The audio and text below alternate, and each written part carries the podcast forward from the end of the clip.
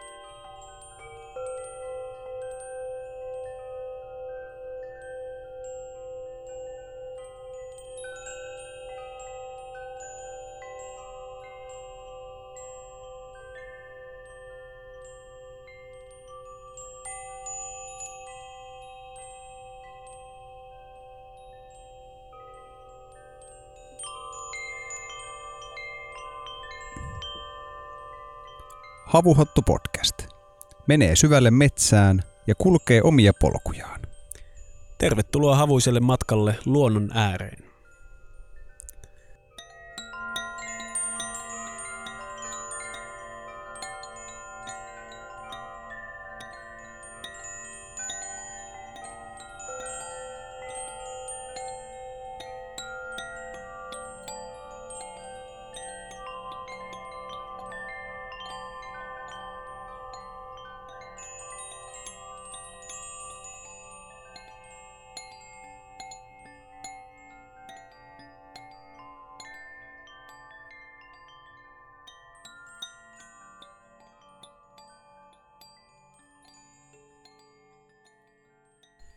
Mä sitä Otto ollaan pitkästä aikaa jälleen täällä Vartiosaaressa. Edellistä kerrasta onkin vierähtänyt useampi kuukausi. No todellakin, nyt voi sanoa, että pitkästä aikaa, kun ei ole pelkästään kesätauko takana, vaan itse asiassa myöskin nauhoitustaukoa kahden jakson verran peräti. Näin pitkää syrjähyppyä ei olla aikaisemmin tehty, mutta kenties tulevaisuudessa tehdään. Älkääpä kuulijemme huolestuko, otteemme ei ole lipeämässä, vaan päinvastoin. Tämän ajamme toki olemme viettäneet lomailun ja muun kesäaktiviteetin merkeissä, mutta olemme myös hikihatussa puskeneet uutta alustaa tämän, tämän havuhatun tulevaisuuden varalle. Joo, me ollaankin tässä nyt eräänlaisessa risteämiskohdassa ja ollaan vähän niin kuin viemässä toiselle tasolle tätä, tätä meidän podcastia. Viime jaksossahan tästä puhuttiin Miskan kanssa ja, ja tota, sen jakson kuulleet ovatkin jo aika hyvin tietoisia, että mihinkä suuntaan tätä ollaan kehittämässä. Uudet nettisivut ovat juuri auenneet ja ne löytyvät tällä hetkellä sieltä ihan internetin syövereistä samasta vanhasta osoitteesta www.havuhattu.fi. Käykäähän, käykäähän tarkistamassa. Juuri näin. No mites edellinen jakso? Me oltiin Roppilaksissa siellä äh, Kosken kuohujen partaalla valtavassa kodassa tai, tai tuvassa nauhoittamassa jaksoa. Mitkäs fiilikset sulla Joonas jäi viime jaksosta? No, se oli kyllä aika monen, aika monen visiitti. Siihen liittyy monen, monenlaisia vaiheita siihen tuota, itse nauhoitukseen, että, että myös siihen niin kuin illanviettoon. Roppilaksen se on kyllä, kuten siinä hehkutettiinkin useampaan otteeseen siinä jakson varrella, niin Lassi on kyllä aikamoiset puitteet loihtinut sinne minkälaiselle illanvietolle tahansa ja varsinkin tällaiseen toimintaan, mitä me siellä harjoitettiin, niin soveltui kyllä, kyllä erinomaisen hienosti. Itsellenihän tämä Roppilaksi vierailu oli ikään kuin kesäloman ensimmäisen osion aloitus myös siinä samalla. Hmm. Jaksossakin vierailleen ystävämme, ystävämme Veikan kanssa suuntasimme sitten siitä autonokan kohti pohjoista ja hurautimme Kuusamon kautta sitten tuonne Savukoskelle vähän kalastelemaan. Me menimme siellä tota Nuorttijoelle. Viikon verran siellä kalasteltiin ja hmm. erästeltiin ja tulisteltiin ja oli kyllä erittäin hyvä reissu. Joo, videomateriaalia tästä on myös, myös meidän Facebook-sivulla. Jos siis äh, ette saaneet vastausta tähän äh, meidän pieneen visaan, että, että mistä ponkaisimme uimaan, niin, niin kyse oli juurikin tästä reissusta, missä, missä Joonas siellä joessa polski menemään. Taisi olla aika kylmää vettä. Ja kyllähän se aika virkistävä oli, mutta onneksi äh, sää oli sinä päivänä hyvin lämmin, jotta, jotta se kokemus ei nyt ollut mitenkään niin kuin erityisen ikävä. Sillä, sillä reissullahan oli siis, kun me tultiin, ää, musta nyt viikonpäivää, mutta samana yönä kun sinne saavuimme, niin, niin tuota, satoi lunta yöllä. Oho. Ja mulla oli maa valkeana rännästä. Joo. Ja pari päivää myöhemmin sitten oti, otimme aurinkoa siinä tuota ilman, ilman rihman kiertämään sitten siinä joen törmällä Aika 25 aste, asteen helteessä ja pulikoimme siellä joessa. Että aika suuri, suuri oli vaihtelu. Joo, se on kyllä vaikea, sitä ei ole vaikea ymmärtää. Mä Itse on siis tämän kerran kokenut, kokenut Lapissa tuolla Kevon kansallispuistossa, mutta, tuota, mutta se on kyllä mystistä, mitenpä voi näinkin monta kymmentä astetta vaihdella yhden kahden päivän välissä tämä lämpötila. Kyllä Lappi on monessakin mielessä, mielessä äärimmäisyyksien maa. Se ei rajoitu pelkästään näihin äärimmäisiin vuoden aikoihin, jotka esimerkiksi valoisuuden kannalta ovat, ovat, ovat kuin yö ja päivä, mutta, mutta tuota, saattaa vaihdella ihan näin lyhyenkin ajanjakson sisään tämä mm-hmm. meininki. Ankarat, ankarat ovat, ovat kyllä siellä, siellä olosuhteet ihmisen elellä. Joo, no mitenkäs sitten meni loppukesä? Oliko ihan kotimaan kamaralla vai kävitkö kenties jossain kauempanakin? No, kotimaan kamaralla tässä on mennyt, mennyt kesää, että semmoista pientä, pientä retkeilyä, eräilyä. Olen innostunut taas uudestaan tuosta maastopyöräilystä. Hmm.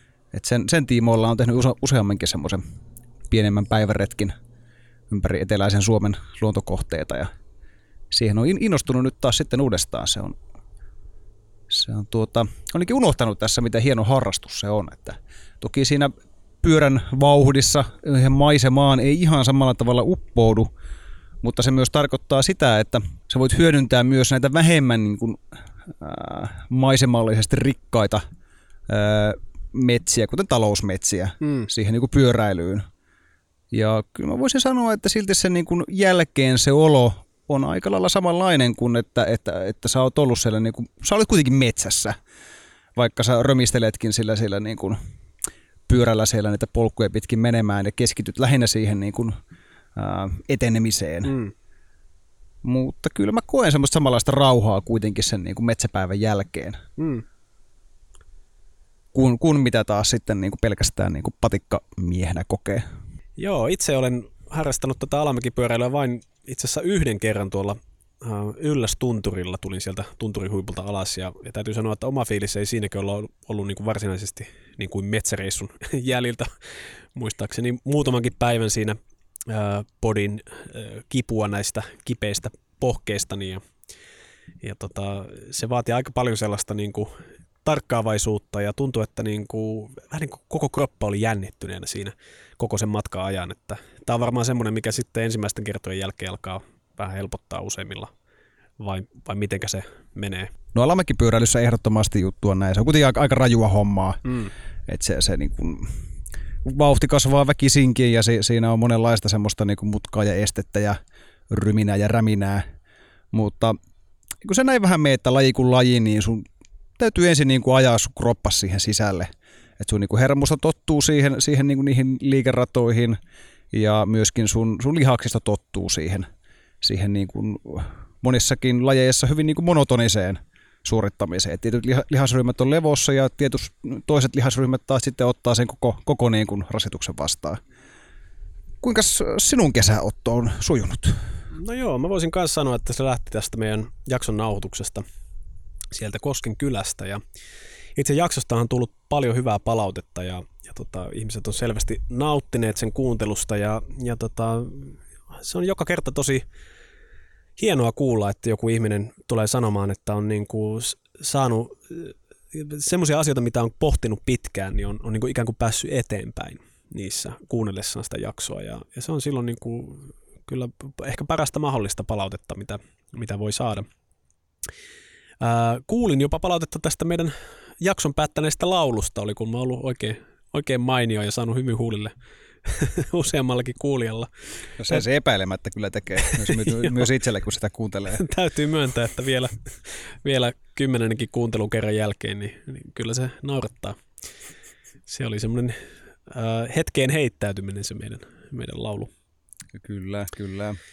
Joo, mutta sen, sen jälkeen sitten onkin ollut, olinkin tuossa kesä- ja heinäkuussa aika paljon matkoilla koko ajan perheeni kanssa, eli, eli tota, ähm, Maailmanpuu-podcastin äh, Pyhät paikat jaksostakin sieltä juuriosion puolelta äh, minut ja, ja tota, myöskin itse asiassa perheeni löytää puhumasta, eli, eli tota, silloin oltiin tuolla Saimaalla ja sitten oltiin Latviassa, se on tämmöinen jokakesäinen perinne, eli siellä on tämmöinen meidän viikon mittainen joogaleiri ja, ja sitten sen ympärillä oltiin Viron maaseudulla ja Latvian maaseudulla ja, ja tota, nautittiin tämmöisestä ää, Baltian luonnon syleilystä.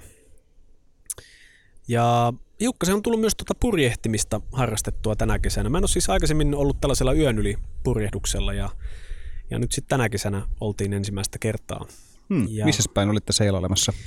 No me lähdettiin tuonne Inkooseen päin ja oltiin yötä tämmöisessä saaressa kuin Bergelä. Ja, ja tota, seuraavana päivänä sitten purjehdittiin tuonne Elisaareen ja, ja siitä Elisaaresta kyllä täytyy sanoa, että se on yksi vaikuttavimpia metsäkokemuksia, mitä mulla on täällä, varsinkin eteläisessä Suomessa ehkä. Siinä korostuu tosi vahvasti ehkä tälleen niin kuin pohjoisemmasta kotoisin olevalle semmoinen niin kuin etelän metsien eksoottisuus. Se on siis yksi Suomen suurimpia tammimetsiä sijaitsee siellä ja se tammien määrä ja eri ikäisyys oli tosi vaikuttavaa. Se ilmeisesti on sen verran sisäsaaristossa, että, että siinä riittää suojaa sitten tammille.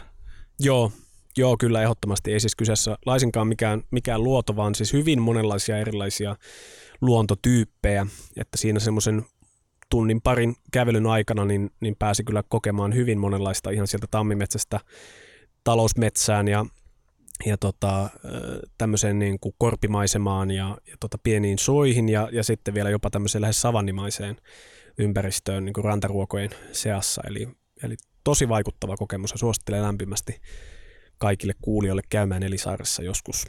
Hmm. Joskus onkin puhuttu varmaan tästä niin kuin merestä eteläisen Suomen erämaana. Ja se, se on kyllä, kyllä varmasti sellainen alue, missä, missä voisi enemmänkin liikkua. Mutta kyllä tästäkin on myös mainittu, että, että meri on, on myös aika, aika armoton ja, ja tällainen initiaatiota vaativa elementti. Et sun, mm-hmm. Mä oon aina jotenkin kokenut, että, että se niinku, että sitä pystyisi ihan täysin nauttimaan sitä merestä, niin se vaatisi sen, että su, sut on niinku opetettu se meren tavoilla ihan niinku pienestä pitäen. En, en sano sitä, etteikö sitä voisi oppia myös myöhemmin, mutta jotenkin musta on tuntunut, että, että se, se on kuitenkin tuntunut aina vähän silleen etäiseltä, paljon etäisemmältä kuin metsät ja muut erämaat. Että ehkä, ehkä se kuitenkin vo, mun kohdalla olisi vaatinut sen, sen, että mä olisin tottunut siihen jo lapsena. Joo, no itse olen kyllä siihen, siinä mielessä tottunut lapsena, että olen oikeastaan asunut koko elämäni meren äärellä. Ää, eli sinänsä meri on tosi tuttu elementti ja on kyllä veneellä viettänyt ja meren jäällä viettänyt paljon aikaa elämässäni. Ää, purjeveden kyydissä on tätä aikaisemmin ollut vaan, vaan pari kertaa. Ja tässä tapauksessa kyllä, mit, tai joka tapauksessa se, mitä sanoit, pitää paikkansa siinä mielessä, että yksinhän ei varmaan kannata purivenelle lähteä, jos ei ole siitä aiempaa kokemusta. Ähm, me olimme siinä mielessä niin onnekkaita, että meillä oli äh, hyvin kokenut kippari, terveisiä vaan Juhalle. Äh, hän luotsasi meitä hienosti ja, ja siinä samalla sai vähän oppia sitten tällaisista purjehtimisen aivan niin kuin perusasioista. Tuulet oli myös hyvin leppeitä, eli, eli tota, päästiin aika semmoisella kivalla, kivalla mukavan niin kuin kesäisellä tunnelmalla eteenpäin. Yksi semmoinen pieni draaman hetki koettiin siinä vaiheessa, kun, kun tyttäreni leluauto tipahti mereen ja sitten tuota piti kartaa takaisin sitä sieltä haavilla noukkimaan. Löysitte kuitenkin sen. Löydettiin ja, hyvin. ja se on ollut tämä leluauto myöskin sitten kovassa käytössä sen jälkeen. Kesälomareissuihin voisi sen verran vielä, vielä tässä tuota, palata, että tänään aamulla – kun aamupalaa söin ja samaan aikaan selailin tuota Facebookia, niin sieltä Facebook muistutti minulla, että vuosi sitten olin ollut latvialaisessa saunarituaalissa mukana, tasan vuosi sitten, ja siitä sitten hersyikin muistelutuokio puolisonne kanssa, mitä kaikkea siellä koettiin ja nähtiin, ja se oli varsin vaikuttava kokemus, olen sitä tässä, tässäkin podcastissa kertonut. Ymmärsin, että sinäkin Otto kävit nyt tällaisessa pidemmän puolessa saunarituaalissa Latviassa. Voisitko vähän kertoa, että mitä siellä tapahtui ja, ja minkälaisia tuntemuksia se herätti? Joo. ihan kaikkea en halua siitä kertoa, myöskin siksi, että osa niistä kokemuksista on sanojen tuolla puolen. Ää, mutta sen verran siitä varmasti voi sanoa, että tämä tapahtuu tällaisessa ää, kaupungissa kuin Bauska, ää, tai Bauskan liepeillä. Ja siellä on olemassa ihan tämmöinen niin kuin kokonainen oma kotitalo, joka, jonka he ovat niin kuin omistaneet tälle saunarituolien tekemiselle. Ja Siinä Voitaisiin tässä vaiheessa mainostaa, että Gravas taitaa olla paikan nimi. Että Gravas, gu- kyllä. Gu- googlaatte, niin sillä se löytyy. Joo, sieltä löytyy. Se on siis avoinna ihan kaikille. Ja oli varsinkin sillä viikolla, koska kolmisen kymmentä joukoleiri osallistujaa siellä kylvetettiin ja ää, olivat sitten sanomattakin selvä, että aika poikki sen, sen viikon jälkeen. Yksi tämmöinen rituaali ää, niin kuin yhdelle hengelle tai porukalle kestää noin viisi tuntia. Eli hat, hatunnoston arvoinen suoritus tämä. Mutta kyseessä oli siis tämmöinen niin kuin pitkän kaavan kautta tehtävä rituaali, jossa oli mukana vihtomista, äh, hierontaa, äh, tällaista, ähm, miksihän sitä kuivavastomista tai jo, mm-hmm. jotain tällaista.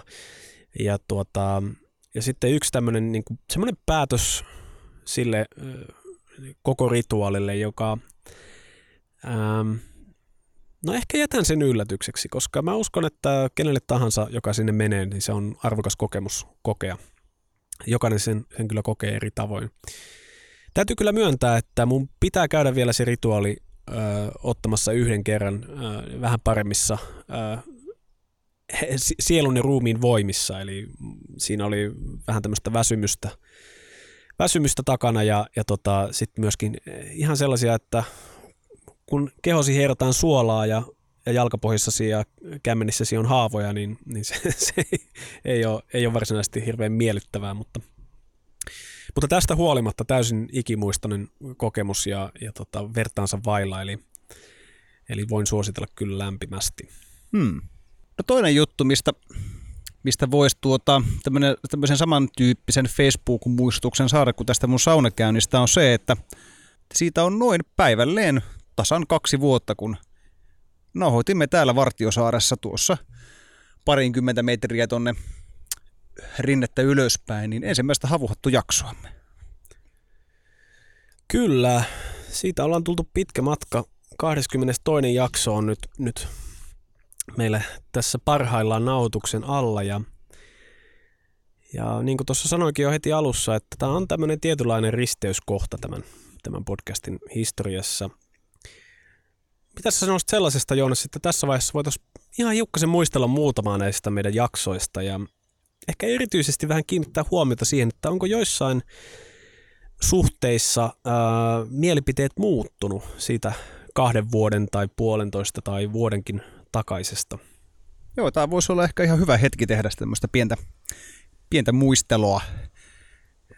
Vähän katsella tätä meidän matkaamme, matkaamme tuota, tähän pisteeseen asti olikohan se noin kolmas, taisi olla kolmas yritys vasta kun onnistui tämän niin kuin ensimmäisen jakson kanssa. Ensimmäisellä kerralla meillä oli, oli niin kuin teknisiä ongelmia tässä nauhoituksen yhteydessä. Toisella kerralla tuli, tuli tuota, muita ongelmia ja kolmas kerta sitten vasta onnistui. Ja se, se alkoi mietityttää koko touhun, touhun niin kuin mielekkyys jo siinä, siinä niin kuin kolmatta kertaa. Että jos tämä nyt ei onnistu, niin sitten sit kyllä, sit kyllä ei, en ole ihan varma, että olisiko havuhattua tullut, jos se ei olisi onnistunut se kolmas kerta. Joo, kyllä se, se eka jakson jälkeen niin, niin oli vähän niin kuin semmoinen fiilis, että tämä nyt on pakko saada jotenkin ulos. Ja, ja jos joku kuulija on, on vasta, ihan vastikään kuunnellut se ensimmäisen jakson, niin ehkä saatatte kuullakin, että siellä oli myös tällaista teknistä ongelmaa edelleen näiden mikrofonien kanssa ja semmoisia välillä särinä ääniä ja kaikenlaisia tulee, mikä ehkä kaltaisella, niin henkilölle, joka kuitenkin haluaa, että kaikki on tip-top, niin kuin, kun tällaista podcastia aletaan tekemään, niin se oli kova paikka niellä, että nyt se on vaan pakko pistää ulos ja ei se nyt auta, koska muuten tosiaan tuo Joonaksen motivoiminen, niin se voi olla vähän vaikea. No se voi olla, että se, se meikäläisen selkäranka olisi kyllä katkennut sitten siihen. No toisessa jaksossa sitten haluttiin puhua metsästä ja, ja tota, sanoisin, että siitä tuli ihan ansiokas jakso, mutta Ähm, täytyy sanoa, että näin myöhemmin, jos alettaisiin nyt nauhoittaa jaksoa ja kenties nauhoitetaankin vielä toinen jakso tästä aiheesta, niin, niin laaja aihe, niin, niin haluaisin kyllä muutamia perspektiivejä sisällyttää. Joo, Ää- se, täy, täysin niin kuin, siis kohtuutonta ajatella, että näihin niin kuin, tuntiviiva kahden ja puolen tunnin jaksoihin me saataisiin tiivistettyä kaikki siihen asiaan liittyvää. No todellakin, se joo, kyllä. lä- lähes niin kuin poikkeuksetta aina tulee semmoinen fiilis, kun, kun niin kuin kuuntelee sitä jaksoa, mikä on saatu aise- aikaiseksi, että ai se ja ai tuo Joo, asia, kyllä. tämä asia jäi kanssa mainitsematta. Joo, se pitää paikkansa, mutta ehkä siinä itsellä nyt vaikuttamina ennen kaikkea se, että on, on sitten päässyt juttelemaan muun muassa metsähoitoyhdistysten väen kanssa ja saanut myös semmoista perspektiiviä tähän metsien hoitoon tai metsien hakkaamiseen ehkä erityisesti. Ja olisin halunnut tuoda esiin semmoisen näkökulman tähän jatkuvaan kasvatukseen, että, että kyse on laajemmastakin kulttuurillisesta seikasta, koska jatkuva kasvatus ei hyödytä, jos ei se tapahdu vähintäänkin kahden sukupolven aikana. Eli yhden sukupolven aikana siitä ei välttämättä hyötyä saa samalla tavalla. Ja jos ei onnistu vakuuttamaan omia lapsia tai kuka ne metsät sitten perikään siitä, että tämä on hyvä idea tämä jatkuva kasvatus, vaan ne lyödään sitten, lanataan saman tien, kun joku tarvitsee uuden auton, niin, Mm. niin menee kaikki se työn hedelmä, hedelmä sitten hukkaan. Eli tähän olisi ollut mielenkiintoista laajentaa siihen, että miten ylipäätänsä tämmöinen ylisukupolvinen omistaminen tai ää, metsän siirtäminen seuraaville sukupolville on, on muuttunut tässä viime vuosisatoina. Me voitaisiin tähänkin asiaan palata sitten jonkun asiantuntijan kanssa, Joo, kanssa myös. Luulen, että se Kyllä, voisi olla Kyllä. hyvä tapa. No kolmanteen jaksoon me sitten otettiin mukaan ensimmäistä kertaa vieras myös. Muistan tota, harvoin on jännittänyt niin kovasti niin kuin sähköpostin kirjoittaminen, pois lukien jotain niin kuin ensimmäisiä työnhakumaileja tai, tai vastaavia, on se, kun kirjoitin karhuprofessori Pentikäiselle sähköpostia, jossa pyysin häntä vieraaksi podcastiimme ja Suureksi yllätykseksi Pentikäinen vastasi heti seuraavana päivänä ja hän, hän oli heti mukana, mukana kuviossa ja kysyi, että milloinka, milloinka voin saapua saareenne vieraaksi. Ja, ja täytyy sanoa, että, että tämä oli aika kunnianhimoista, että niin kumpikahan meistä aikaisemmin ikinä ei ole varsinaista niin haastattelua tehnyt niin kuin mm-hmm. radio-ohjelmassa. Sä, sä, sä olet tainnut tehdä lehtijuttuja aikaisemmin, jos olet mm-hmm. haastatellut ihmisiä, mutta, mutta niin kuin täysin noviiseena lä- hyppäsimme suoraan syvään päätyyn ja, ja niin kuin tämä, tämän aiheen niin kuin melkeinpä suurinta auktoriteettia lähdemme sitten heti, heti tuota, haastattelemaan. Joo, mutta toisaalta mä oon melkeinpä sitä mieltä, että se oli ainut tapa tehdä se. Mun mielestä oli hienoa, että me päästiin saman tien niin kuin, todella haastamaan itseämme ja kenties myöskin niin kuin, yhdistämään ne kaikki seikat, mitä, mistä me tässä podcastissa halutaan puhua. Hmm. Öö,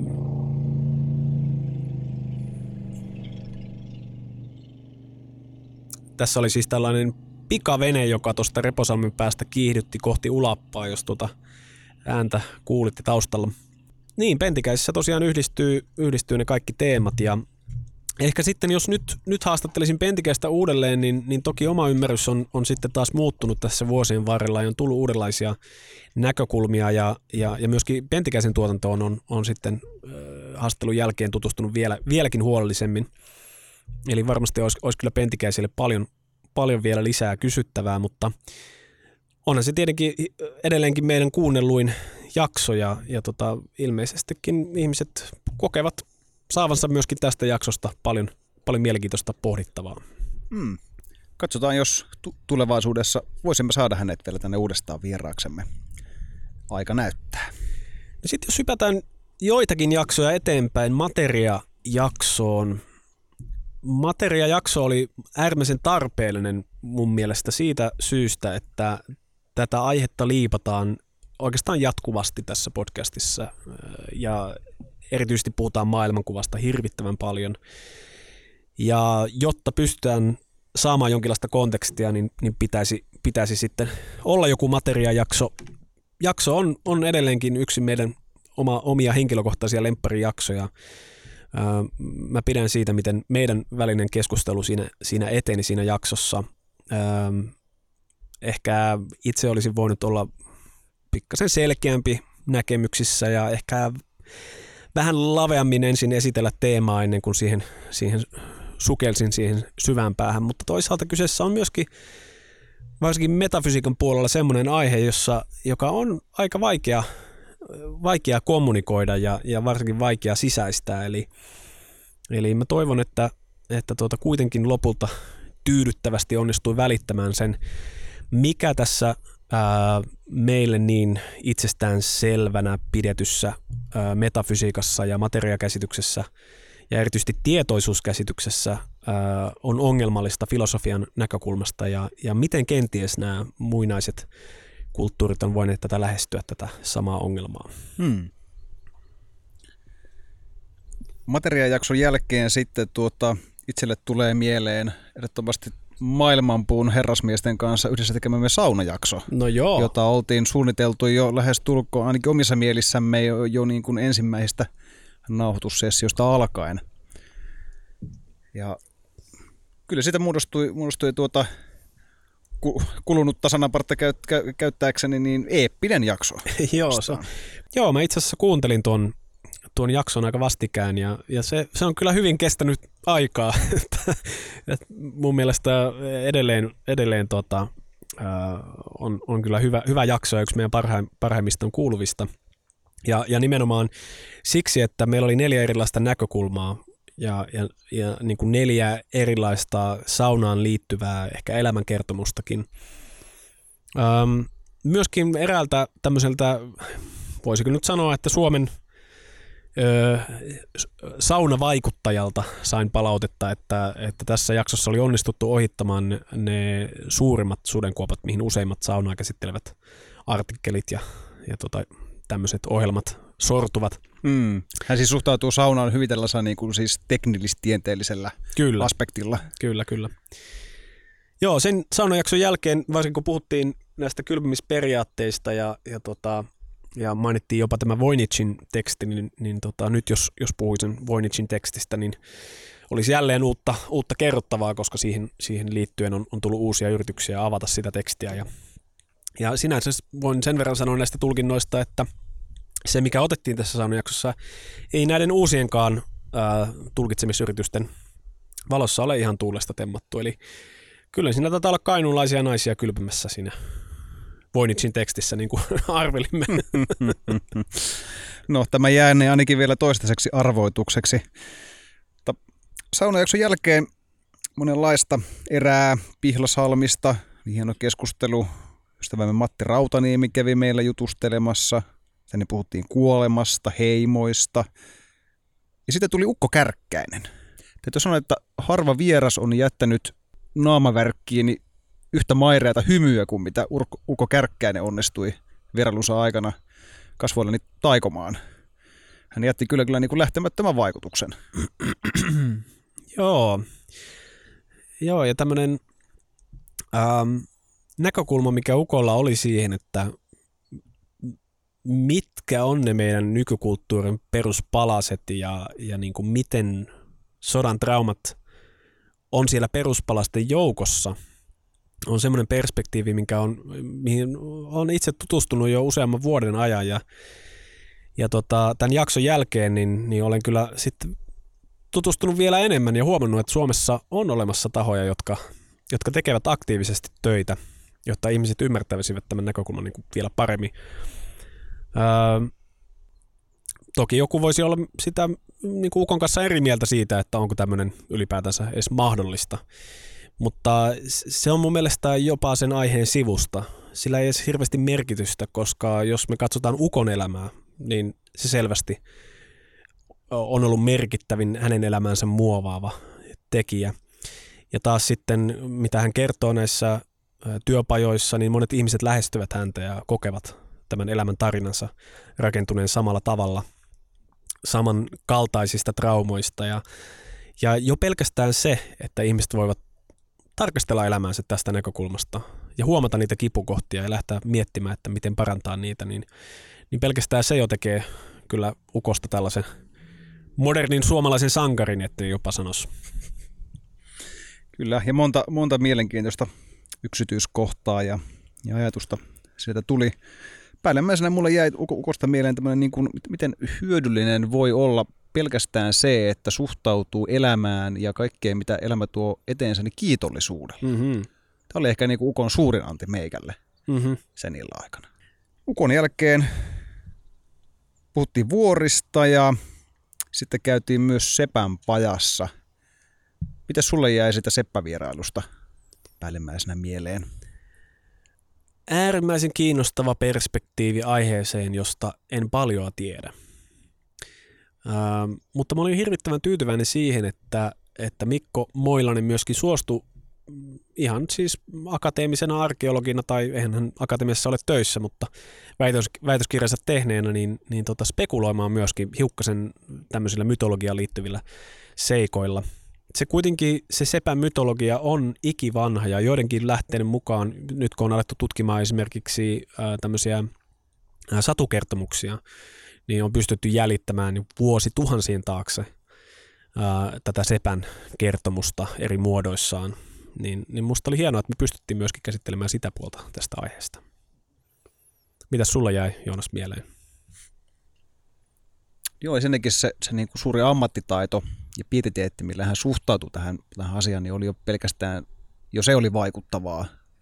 Mutta se, että onnistuu yhdistämään tällaisen niin kuin tieteellisen ja tiedollisen aspektin ja sitten niin kuin puhtaan käsityötaidon, piinallisen tarkan pikkutarkan työskentelyn, niin se, se, on, se on aina musta ollut kyllä vaikuttavaa ja ihailtavaa. Mm. Ja hän onnistui kyllä molemmissaan niin kuin äärimmäisen hyvin. Kyllä. Jatkossa myös haluaisin tuoda havuhattuun vastaavanlaisia ää, taitavia käsityöläisiä. Myös näiden, näiden niin kuin akateemikkojen ja, ja muiden tuota, tietoihmisten lisäksi. Erittäin kannatettava idea. Mutta kerrotko Otto, mistä me tänään oikein nyt sitten puhutaan? Mikä on päivän aihe ja teema? No me lähdettiin miettimään tätä aihetta nyt, kun tämä on kuitenkin tavallaan tämmöinen vähän niin kuin erikoisjakso. Tähän tulee ensimmäistä kertaa tämä löylyosuus ja, ja kenties olisi kiinnostavaa, että tällöin pohdittiin, että olisi kiinnostavaa ottaa aihe, joka kokoaisi yhteen niin kuin paljon sitä, mitä me ollaan aikaisemmin puhuttu, ja ehkä myöskin, että mistä tässä podcastissa on kysymys niin kuin useilla eri tasoilla. Ja mä muistelisin, että idea taisi alun perin tulla sulta. Ja, ja mä innostuin siitä heti, kun aihe on siis polku. Ähm, mä ehdotan, että lähdetään aluksi ihan, ihan puhumaan fyysisistä poluista. Ähm, yksi sellainen, mistä tätä voisi lähteä tarkastelemaan, on tämä Vartiosaari. Mehän hyvin usein puhutaan kyllä Vartiosaaresta ihan syystäkin, koska Täällä me ollaan. Täällä me ollaan. Tämä on vähän niin kuin meidän kotisaari. Se on ihmiselle aika tyypillistä puhua niin kuin välittömästä lähiympäristöstään. Joo, kyllä. Ja tässä itse asiassa Pentti Linkolan kirjoittamat sanat siitä, että miksi kaupungissa paheksutaan sitä, että ihmiset puhuu säästä. Totta kai pitää puhua säästä. Jos sä elät sään armoilla, niin, niin se on tärkein mahdollinen puheenaihe, mistä voit vaikka naapurin kanssa haastella. Kyllä, se niin paljon määrittelee sitä, että mitä asioita kannattaa milloinkin tehdä myös. Niin, juuri näin. Ehkä meidän tapauksessa sitten puhumme Vartiosaaresta siksi, että tämä määrittää meidän olemassaolomme täällä podcast-nauhoituksissa. Hyvinkin pitkälle. Mutta tämä on siinä mielessä myös hyvin spesiaali saari, että täällä ei ole yhtään tietä. Ootko, on, tai ootko onnistunut Joonas löytämään yhtään tietä Vartiosaaresta? Tämä on kyllä tämmöinen määrittelykysymys, mihin varmaan myöhemmin kun palaamme, mutta ehkä nämä Vartiosaaren tiet, jos joku niitä sellaiseksi haluaisi kutsua, niin mä ehkä määrittelisin ne paremminkin kärrypoluiksi. Mm. Ovat selkeästi sellaisia, että niitä pitkin voisi esimerkiksi voisi kyllä ajaa jollain niin kuin moottoriajoneuvolla, jossa on neljä rengasta, mm. tai sitten hevoskärryillä tai jollain vastaavalla yhtä leveällä vehkeellä, mutta ehkä tämä niin kuin epätasaisuuden, juurakkoisuuden ja, ja niin kuin, äh, kivisyytensä vuoksi en, en niitä kyllä tieksi kutsuisi. Joo, niin mielenkiintoista kun nostit tuon moottoriajoneuvon tuohon, tuohon mukaan, koska, koska tuota, saaressahan on tiettävästi ainakin yksi auto. Mm-hmm. Se on parkkeerattuna tuonne aika lailla keskelle saarta – Oliko se tämä kaupungin miesten huoltoajoneuvo? Ei ole. Se on ilmeisesti erään tämmöisen vanhemman saaren asukin auto, joka on siinä Aha. parkkeerattu. Ja mä en ole ihan varma, onko hän enää tämän ilmaisissa tämä, tämä nainen. Mutta auto on joka tapauksessa siellä. Sitä, miten se on sinne saatu, sitä mä en varsinaisesti tiedä, koska kuten mainitsit, vaikka kyseessä olisikin kärrypolku, niin, niin siinä auton ajaminen ylämäkeen, niin, niin on kyllä jo aikamoista tota, metsärallia, vaikka suoraan hitaasti ajaisikin, että, että se on kyllä mielenkiintoista, mutta myöskin harmillista, koska jos sitä autoa ei kukaan sieltä viemässä, niin mehän tiedetään, mitä sille auton öljylle ja bensatankissa olevalle bensalle ja metallille ja muoville ja muulle vuosien saatossa käy. Niin, tännehän se tulee lahoamaan. On myös mielenkiintoista myös miettiä, että, että niin kuin mikä on motivaatio tuoda ylipäätään auto tällaiseen saareen, jos sitä pystyy ajamaan niin kuin maksimissaan 400-500 metrin pituisen matkan, mikä on toi kärrypolun pituus suunnilleen. Se on hyvä kysymys ja jos jollain arvon kuulijalla on tästä autosta enempää tietoa, nämä omat ovat siis vain huhupuheita, eli, eli tota, kertokaa siitä ihmeessä meille, meille lisää. Mutta omasta puolesta voin sanoa kyllä sen, että, että Vartiosaaressa suurin vaikutuksen teki juuri se, että täällä ei kulje autot. Se on Etelä-Suomessa ehkä ylipäätään kaupunkialueella, taajama-alueella hyvin, hyvin harvinaista. autotiet kyllä leikkaa niin kuin useimpia saaria tavalla tai toisella. Tämä Elisaari oli toinen vähän vastaava, eli, eli sielläkin, mä uskon, että siellä kyllä autoja on, mutta, mutta useimmat polut oli sen verran kapeita, ettei siellä autolla pääse. Mutta Vartiosaari ei myöskään mikään ihan pieni saari. Eli täällä on kyllä paljon polkuja. Niitä kyllä löytää eri kokoisina ympäri saarta. Ja se on myös Vartiosaaripäivänä tullut todistettua, että kyllä täällä paljon ihmisiä saattaa olla kerrallaan mutta kaikki iloisesti kulkevat polkuja, eivätkä koe, ainakaan itse en ole koskaan törmännyt siihen, että joku valittelisi, että olisipa täällä sähköskootteri tai kaupunki tai jotain muuta tällaista. Hmm. Ja siis tämä polkujen suuri määrä, tämä ehkä saattaa tulla jollekin tuota maalla asuvalle äh, pienoisena yllätyksenä, mutta siis mikä on mun mielestä niin kuin Helsingin ja, ja suurten äh, asutuskeskusten lähiympäristöinen niin paras puoli, on se, että täällä on polkuja ihan valtava määrä, koska mm. ihmisiä liikkuu tosi paljon, käyvät ulkoiluttamassa koiriansa, maastopyöräilemässä. Niin täällä on siis valtavan suuri verkosto polkuja. Et mm. tuossa niin kuin munkin lähistöllä, asun tuossa siis Herttoniemessä, niin ää, aluehan ei ole kauhean suuri, mutta uskaltaisin väittää, että noin kymmenen vuoden ajan voit tehdä joka päivä erilaisen lenkin käyttämällä erilaisia niin kuin polkuvaihtoehtoja, mitä sieltä Oho. löytyy. Mm. Ni, niitä on siis niin valtavan suuri verkosto niitä, niitä mm. polkuja. Toki se tarkoittaa sitä, että niitä menee niin kuin 10 metrin välein, mutta, mm. mutta se, se, se, tekee sitä niin kuin lähiliikkumisesta niin paljon mielekkäämpää, koska sulla on sitä variaatiovaihtoehtoa mm. tosi paljon. Niin, ja siis polkujahan on, on kautta aikain myös muinaisina aikoina käytetty niin kuin metsästäjien ja kulkijoiden. Myös itse asiassa eläinten, eläimet käyttävät usein tiettyjä reittejä muodostavat polkuja, eli mm-hmm eihän se suinkaan ole mikään ihme, että kun kaupungin koko kasvaa, niin, niin sikäli mikäli ihmiset haluavat liikkua luonnossa, niin myöskin polkujen määrä kasvaa. Mm-hmm. Se onkin tietenkin kiinnostava kysymys, että miksipä vaikka siellä Herttoniemessä sitten niin kuin tietyt polut kasvaa isommiksi ja to, toiset sitten kasvaa umpeen. Mikä siihen vaikuttaa? Mikä saa ihmiset menemään tietylle polulle toisen sijaan? Niin, polkuhan mun mielestä kertoo aina niin kuin tarpeesta. Polku muodostuu aina, esimerkiksi monet kaupunkisuunnittelijat on varmaan huomanneet, että jos tekee tällaisen niin kuin kävelyuran, jos siinä on yksikin 90 asteen kulma siinä kävelyurassa, niin kahden päivän kuluttua sen väylän valmistumista siihen on tullut oikopolku, joka oikaisee tämän 90 asteen kulman suorinta reittiä. Mm. Koska kuka nyt haluaisi kävellä niin kuin turhaan. Niin. Joten polku kertoo mun mielestä niin kuin siis tarpeesta, Aivan. tarpeesta. Ja eikö tämä kulunut sanalasku sanoo, että, että niin kuin, jos kahden talon välissä on polku, niin se kertoo hyvistä, hyvistä tuota naapurussuhteista se polun kunto. Et jos se, se alkaa kasvaa pusikkoa, niin kertoo, se kertoo siitä, että asiaa ei enää hirveästi ole tai asukkaat alkaa pikkuhiljaa ikääntymään, että eivät enää pysty kulkemaan. Mutta ja jos se polku on leveä ja siinä ei, ole, ei kasva kasvillisuutta, niin, niin silloin se on aktiivisessa käytössä ja se kertoo siitä paikan A ja paikan B välistä suhteesta. No nyt kyllä osui tosi mielenkiintoiseen aiheeseen. Tämä on nimittäin mun mielestä niin ihan konkreettisella kuin, kuin sitten vertauskuvallisellakin tasolla hyvin kiinnostava seikka, koska ilman muuta tarve määrittää polkua ja, ja myöskin niin kuin tietynlainen suhde paikkojen välillä.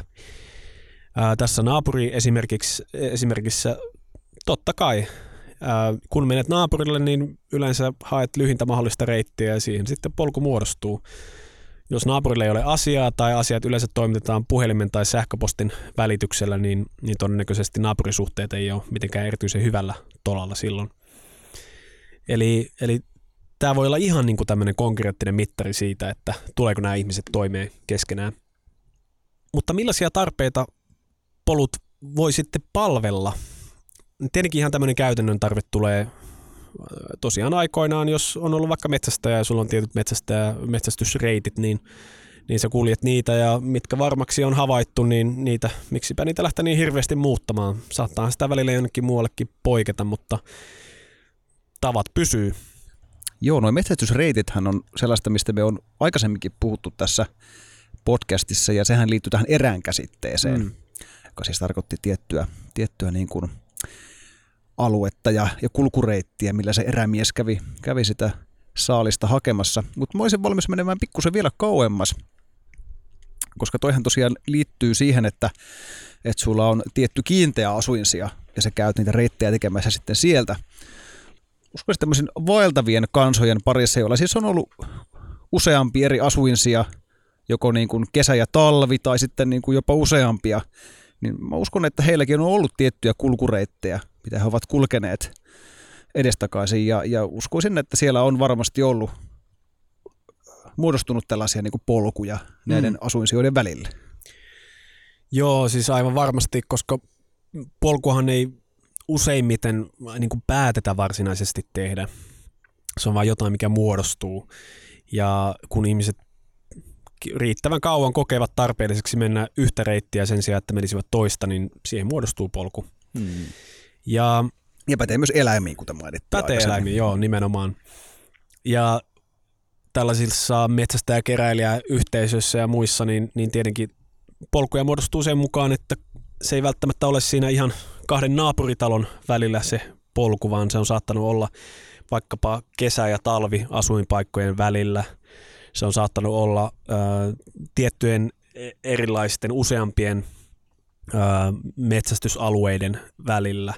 Ja ehkä on siinä merkannut sitä tarvetta, mikä, mikä on ollut se kaikista taloudellisin tapa siirtyä, mutta on aivan varma, että jo siihen aikaan ihmisillä on ollut syvä ymmärrys tällaisesta mm, esteettisestä ja myöskin hengellisestä näkökulmasta, mikä liittyy polkuun. Eli, eli joskus polku saattaa mennä todella oudolta tuntuvasta paikasta syystä, jota ehkä kaikki nämä ihmiset ei ole välttämättä ymmärtänyt tai ehkäpä ovatkin, mutta ovat myöskin kokeneet, että sillä on ollut suuri tarve saada se polku menemään juuri tästä paikasta. Ja erityisesti kun itse tarpoo tuolla jossain kansallispuistossa tai, tai korvessa, niin, niin tuota, välillä jos, jos menee tällaisia muinaispolkuja, niin tähän jonkin verran Suomessakin on, niin, niin huomaa kyllä, että välillä se ei ihan käy järkeen. Vähän mietitystä, että mikä on tässä ollut näiden ihmisten ideana. Ää, mutta silti sitä polkiessa, sit, niin muuten, miksehän polkua ei poljeta, vaan kävellä. Poljetaan sitä pyörällä, no, polkupyörällä. Polkupyörällä kyllä. Mutta sitä kävellessä äh, on semmoinen tietty tunnelma. Hmm. Se, sitä on vähän vaikea selittää ja jälleen joudun viittaamaan tässä maailmanpuuhun, koska maailmanpuun pyhät paikat jaksossa myöskin puhuttiin tästä, miten, miten joku ihan tavallaan arkinen mutka siinä polussa, joka menee jonnekin outoon louhikkoon ja nousee sieltä, ää, saattaa tuntua vähän niin kuin semmoiselta voimapaikalta.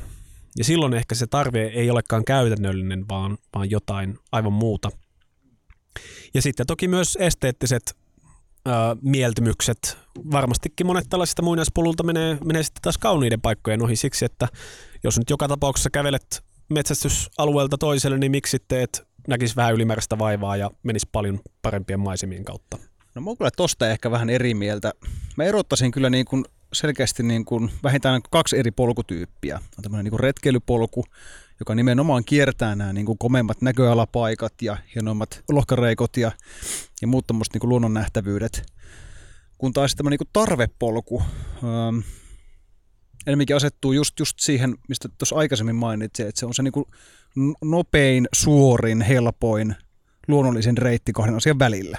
Semmoinen esimerkki, mikä tulee mieleen, niin tulee Nepalista. Sekin olet Nepalissa, Pohjois-Intiassa jonkun verran pyöriskellyt, niin varmaan muistat, että osa niistä poluista, mitä siellä oli, niin on aika brutaaleja. Mm. Ne paljon, jos, jos pisteen A ja pisteen B välissä on vuori, niin se menee aika lailla sitä niin kuin suoraan, mm-hmm. kunhan ei niin kuin kallion jyrkänteitä ole. Tämä on mun mielestä tämmöinen niin kuin hyötynäkökulmainen polku, nimenomaan tämmöinen niin kuin nepalainen polku, mikä menee vaan niin kuin suoraan, mahdollisimman suoraan välittämättä, niin kuin, mitä siinä on välissä. Niin, tuo nostamasi hyötynäkökulma kyllä tulee esiin, kun, kun tätä jaksoa varten pikkasen tutkiskeli, että missä, missä menee Suomen, Suomen vanhimmat tunnetut polut.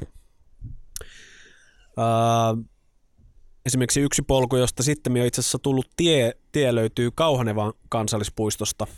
Se löytyy jo 1556 vuonna tehdystä selvityksestä, eli Pohjo- Pohjanmaalla Korsholman linnakkeesta Hämeenlinnaan menevä, menevä polku.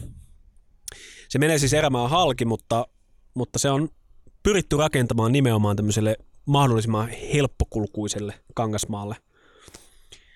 Siitä sitten ajan myötä kunnostettiin ratsutie ja, ja sitten myöhemmin sitten sillä on pystynyt menemään myös autolla, ainakin osa matkaa siitä tietä. Ja ehkä tuo erottelu, minkä teit, niin, niin mä sanoisinkin, että jos mietitään tällaisia polkuja, jotka vaikkapa useamman sata vuotta on, on säilyneet, niin ne, joissa on yksinomaan tämä hyötynäkökulma, niin niistä ehkä helpommin tulee tie. Koska silloin, jos se on suorin ja helpoin reitti kävellen, se saattaa olla sitä myös hevosella ja autolla. Ja sitten on helppo laittaa siihen hiukkasen soraa päälle ja lopulta sitten myöskin pikeä tai, tai asfalttia. Hmm. Joo, kyllä mä uskon, että, että sä oot tuossa ihan kyllä varmasti jäljillä. Voisi veikata, että aika monet nykyteistä, jos nyt moottoritiet jättää tuota pois luvusta, jotka siis monetkin on vain louhittu, todellakin se niin kuin suorin ja helpoin reitti, niin mä luulen, että aika, aika monen tien pohjalla on vanha muinainen, muinainen kulkureitti. Niin, tämä kulkemisen teema tämmöisenä esimoderna aikoina, jolloin käytössä oli omat jalat ja, ja hevonen ja mahdollisesti sitten myöhemmin polkupyörä, mutta ehkä jopa ennen sitä aikaa, niin se on semmoinen teema, mikä on itse asiassa vähän niin kuin lapsesta asti kiehtonut mua. Ja muistan kyllä, kun näin Ateneumissa ensimmäisen kerran äh, Werner Holmbergin äh, Maantie Hämeessä teoksen äh, 1800-luvulta, niin, niin tota, se teki valtavan vaikutuksen siksi, että se antoi mun mahdollisuuden kuvitella äh, maailman ilman valtateitä. Ja vaikka kyseessä tämä maantie, jota siinä kuvataan, luonnosten pohjalta ilmeisesti kuitenkin tehty, mutta ää, on, on niin kuin aikansa valtatie, niin kyseessä on kuitenkin tämmöinen niin kuin pölyävä, ää, kumpuileva, maaston, maastoa mukaileva ää, kärrytie. Eli se on ehkä ollut sellaista tietynlaista eksotiikan kaipuuta aikaa, jolloin käytännössä koko, Suomi on hal, koko Suomea halkoo metsäautotiet ja niin kuin erilaiset valtatiet vetää koko maan läpi, jossa kulkee tuhansia ja taas tuhansia autoja. Suomessahan on siis ihan naurettavan tiheä tieverkosto. Olikohan jopa niin kuin siis maailman tiheimpiä, jos verrataan siihen niin kuin naurettavaan väkilukuun, mikä, tätä niin kuin maata asuttaa. Juuri näin. Mutta verrataan esimerkiksi vaikka niin kuin Suomen ja Venäjän tiekartastoa, niin se näyttää aika erilaiselta. Juuri näin, ja, ja nimenomaan metsäteollisuuden tarpeisiin näitä, näitä pieniä teitä sitten sinne puhkomaan. Onhan tästä tietenkin muitakin, joku varmasti he, voisi miettiä siellä, että onhan niistä hyötyjäkin vaikkapa sitten, jos, jos metsäpalo sattuu tai, tai tota, voimalinjat kaatuu tai muuta, niin sitten päästään kalustolla lähelle. Ja eihän kysymys olekaan siitä, että, että tie itsessään olisi muutos huonompaan, mutta se totisesti on muutos. Ja ehkä yksi sellainen teema, mitä voitaisiin vähän miettiä ja sukeltaa aika syvällekin, niin, niin on se, että, että miksi ja miten polusta tulee tie. Ja vaikkapa Suomen kontekstissa, niin miksi näistä meidän lukemattomista polustamme sitten lopulta tuli teitä ja kenties valtateitä? Mitä ajatuksia sulla olisi tähän liittyen, Joonas? No ensimmäinen ja semmoinen aika niin kuin ilmiselvä vastaushan tuohon olisi niin kuin siis auto. Mm. Et autoja vartenhan me tarvitsemme teitä. Mm. Ja niin kuin siis kävelymies, hän niin kuin toki karttaa asfaltoituja suuria tasaisia baanoja, ne, ne ovat niin kuin ikäviä kulkea. Mm. Mutta au- au- autoliikenteelle ne ovat siis edellytys. Et epä- epäilemättä se on niin kuin tämän niin kuin moderni aika, jos, jos niin kuin Suomen näkökulmasta ajattelee. Toisaalta niin kuin, jos mennään autosta taas taaksepäin, ää, niin toisena tulee mieleen armeija. Armeijathan tarvitsevat teitä. Mm-hmm. Kuten kuluneet sana, sananparret Roomaan veivistä, vievistä teistä paljastavat myös. Ähm, semmoinen muistaakseni Egyptissähän taisi olla aika, aika tuota, hyvä tieverkosto. Äh, suurien ihmismassojen nopeaan liikennöintiin, äh, siihen tarvitaan teitä. Joo, epäilemättä juurikin näin. Mielenkiintoista, että otit tuon armeijan pointin, koska kenties oudoin tieratkaisu, minkä itse tiedän, löytyy täältä Laajasalosta. Kun, kun tuota, ajat Laajasalosta kohti Herttoniemiä, niin neljäkaistainen moottoritie. Tätä Jos saa ajaa 50.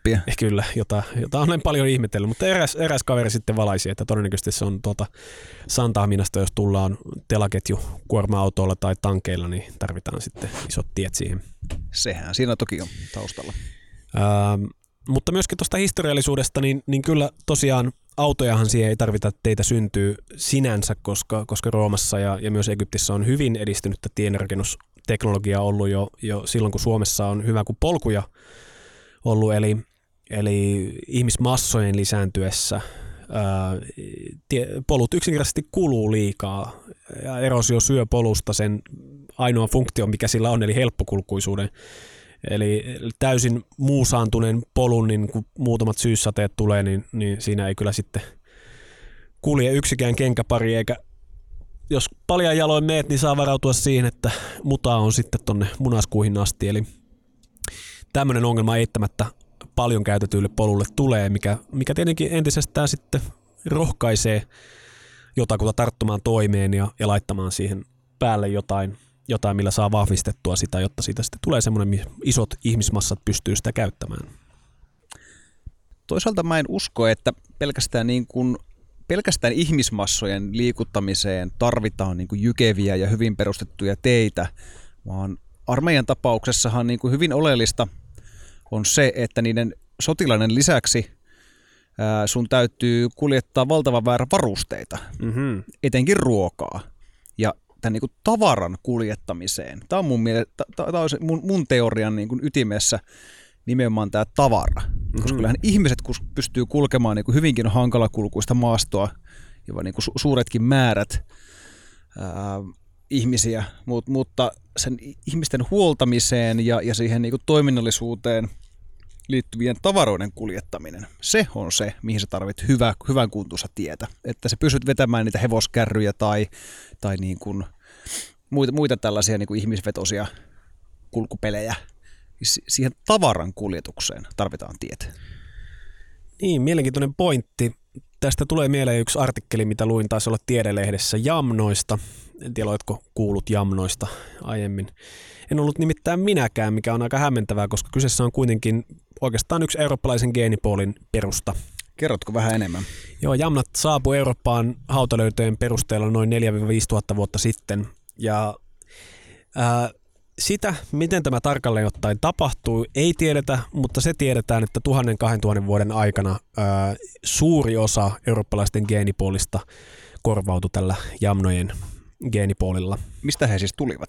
Ja he tulivat sitten tuolta Aroilta, ilmeisesti nykyisen, oisko Etelä-Venäjän Kasakstanin alueelta. Ahaa, joo. Nyt soittaa jotain kelloja, kyllä. Joo. Ja he, heillähän oli semmoinen etu verrattuna eurooppalaisiin, että he käyttivät vankkureita. Ja he pystyvät kuljettamaan suuria määriä vettä näissä vankkureissa ja sitä kautta sitten pitämään tämmöistä niin kuin puoli nomadista elämää, mutta silti kuljettamaan niin oikeastaan kaiken, mitä yhteisö tarvitsee siellä, siellä vankkureissaan.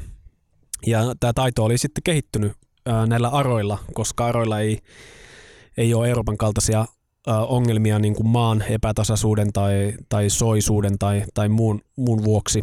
ja heillä se, he olivat niin kuin hioneet huippuunsa tämän, tämän kykynsä. Eli, eli sitä en tarkalleen ottaen tiedä, että onko löydetty siltä Etelä-Venäjältä tai, tai Kasakstanin alueelta jotain muinaisia, niin kuin, jota voisi kutsua teiksi, vankkureita varten rakennetuiksi teiksi, mutta, mutta mä veikkaisin, että he ovat voineet kyllä pärjätä, pärjätä ilmankin, koska olosuhteet on ollut suotuisat. Taas sitten Suomen näkökulmasta ö, olosuhteet ei todellakaan ole ollut suotuisat teille. Eli vuosituhansiahan Suomessa kaikista kätevin tapa liikkua on ollut vene. Tai sukset. Tai sukset talvella. Eli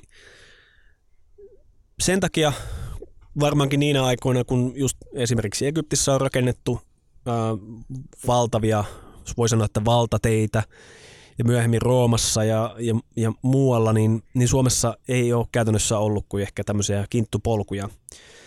Sen sijaan vesillä on liikuttu sitten ää, runsain mitoin ja, ja yksi semmoinen kysymys onkin tietenkin se, että voiko jonkinlaisia, joita voisi kutsua poluiksi, olla myös vesillä.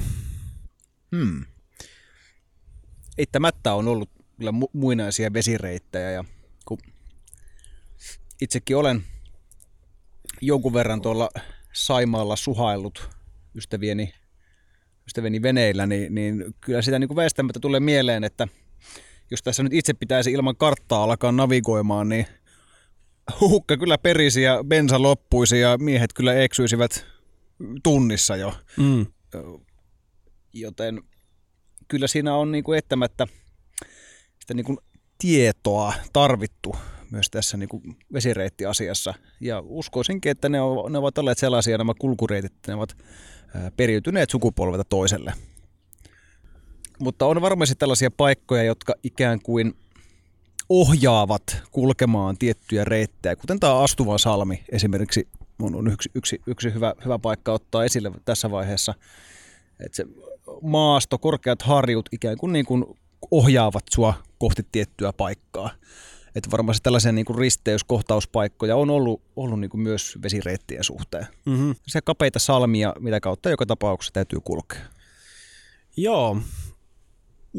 Tässä ehkä yhdistyykin vähän niitä teemoja, mitä puhuttiin äskettäin tuosta reitin ää, suoruudesta, mutta myös esteettisyydestä ja ehkä siitä, miten ne saattaa liittyä johonkin pyhiin paikkoihin. Astuvan salmen tämä mm.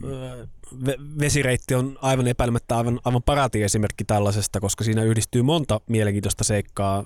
Se on pieni koukkaus, hyvin pieni, se on esteettisesti tosi kaunis, mutta ennen kaikkea sen varrella on ollut paikka, jota varmasti vuosituhansia on pidetty pyhänä. Mm. Eli siinä voi yhdistyä nämä, tuossa aikaisemmin teit sen jaottelu näiden hyötyjä ja tota, ikään kuin hyöty, hyöty- ja nautintopolkujen välille, niin, niin, tota, niin polkujen kuin vesireittienkin maailmassa varmastikin on, on ne, ne kaikista suosituimmat on ollut ehkä näiden yhdistelmiä. Ja siinä on polkuja tarpojat olet sitä mieltä, että haluan vahvistaa tätä edelleen, jotta kenties ovat ajatelleet myöskin tulevia sukupolvia, että hekin pääsevät nauttimaan tai näistä hyödyistä tai, tai sitten näistä maisemista tai tai tekemään palvontamenot näille pyhille paikoille. Mm-hmm. Polkuhan on myös vertauskuva elämälle. Se on suorastaan klisee. Ja mä ehdotan, että me voitaisiin kyllä siirtyä tuohon löylyosuuteen puhumaan tästä hiukan enemmän. Mitä sä oot mieltä tästä, Joonas?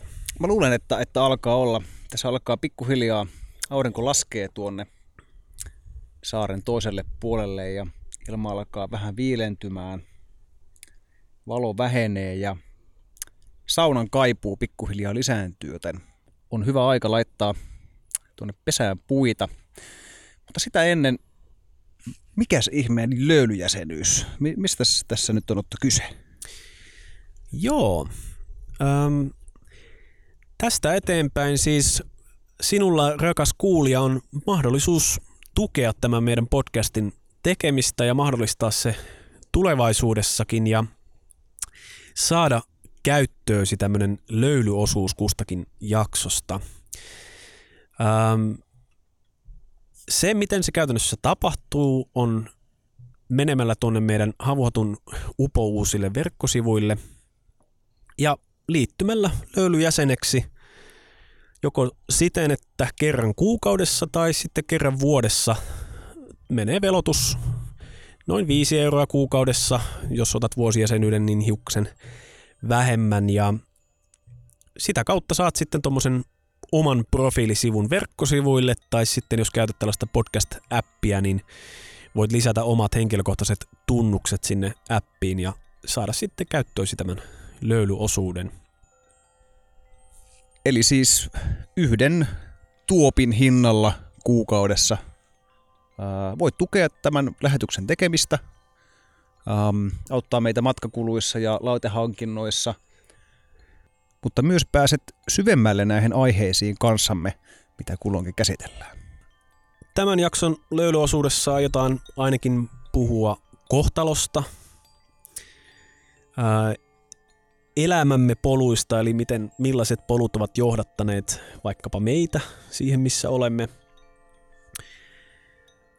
Me pohditaan myös hiukkasen kulttuuria, jossa on pohdittu tällaista elämän tarkoitusta tai polkua vähän laajemmassakin mielessä. Ja myöskin siitä, että jos otetaan tämmöinen polku vertauskuva elämäämme, niin mikä on polun, tien ja valtatien ero? Joo, mielenkiintoisia aiheita, johon paneudumme, kunhan olemme saaneet liekin syttymään. Jos siis haluat jatkaa kanssamme löylyosuuteen, niin liity löylyjäseneksi. Se onnistuu havuhattu.fi kautta liity. Myöskin etusivulla on linkki suoraan, Kyllä. suoraan luottokortin tai PayPal-tunnuksen kautta tämä asia onnistuu. Juuri näin. Ja tässä vaiheessa ehkä voitaisiin vielä mainita, että tämän löylyjäsenyyden lisäksi havuhattuun on tulossa myös muuta erikoissisältöä jatkossa, mutta tästä tiedotamme myöhemmin loppuvuodesta. Tässä vaiheessa haluan kiittää teitä kaikkia maksuttomaan osuuteen jääviä ja eiköhän nähdä siellä löylyosuuden puolella sitten heidän kanssaan, jotka sinne jatkavat.